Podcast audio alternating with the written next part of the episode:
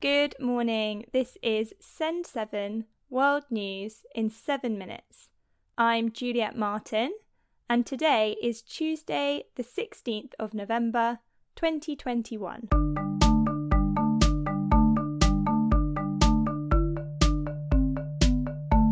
We start in Europe today.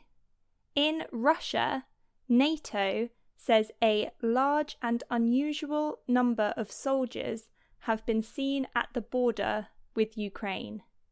Moscow has dismissed this claim and complained about increasing NATO activity at the border.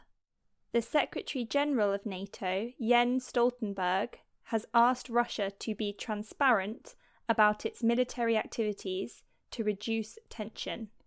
In recent weeks, uh, we have seen large and unusual concentrations of uh, Russian forces close to Ukraine's uh, borders, similar to Russia's uh, buildup in Crimea and the Black Sea region earlier this year.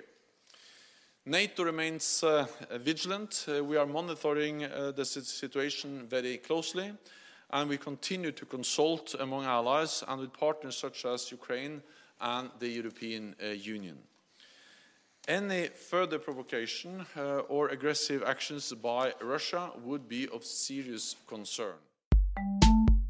The UK terror threat level has been raised to severe after an explosion at a hospital in Liverpool.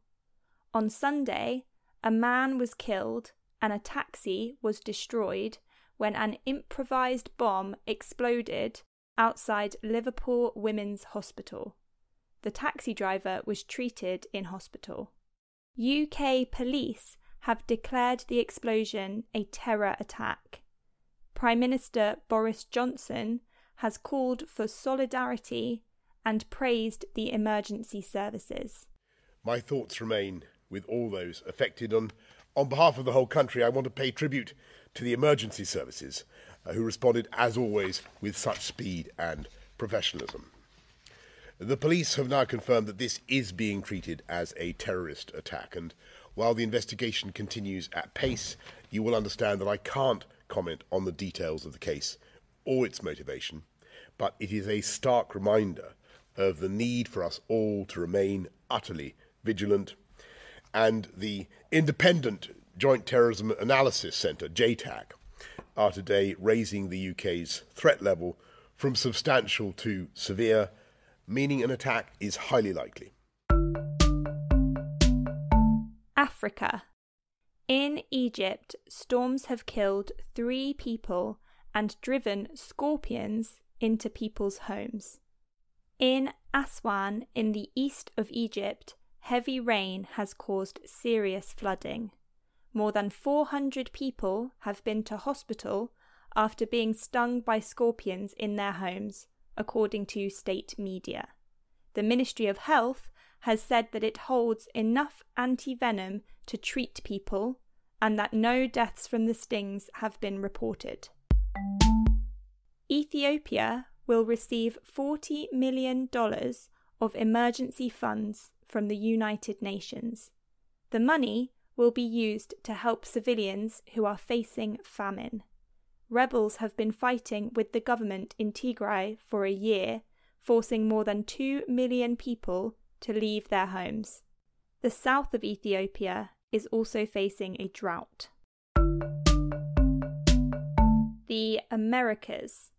In the United States, one of former President Donald Trump's advisors has turned himself in to the FBI.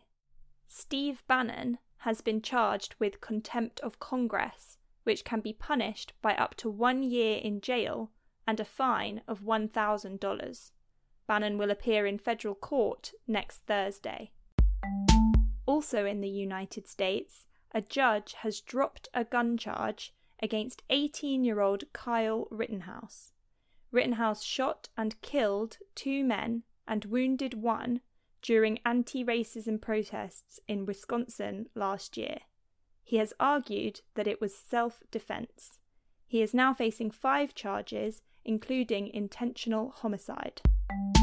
Argentina's ruling Peronist party has lost its majority in Congress after nearly 40 years. In the midterm election on Sunday, the conservative opposition won many key seats. Argentina has faced inflation and poverty in recent years. President Alberto Fernandez plans to establish a new economic program to resolve the country's debt. Asia. Philippine President Rodrigo Duterte has decided to run for Senate instead of retiring. Last month, Duterte said he would quit politics after his presidency.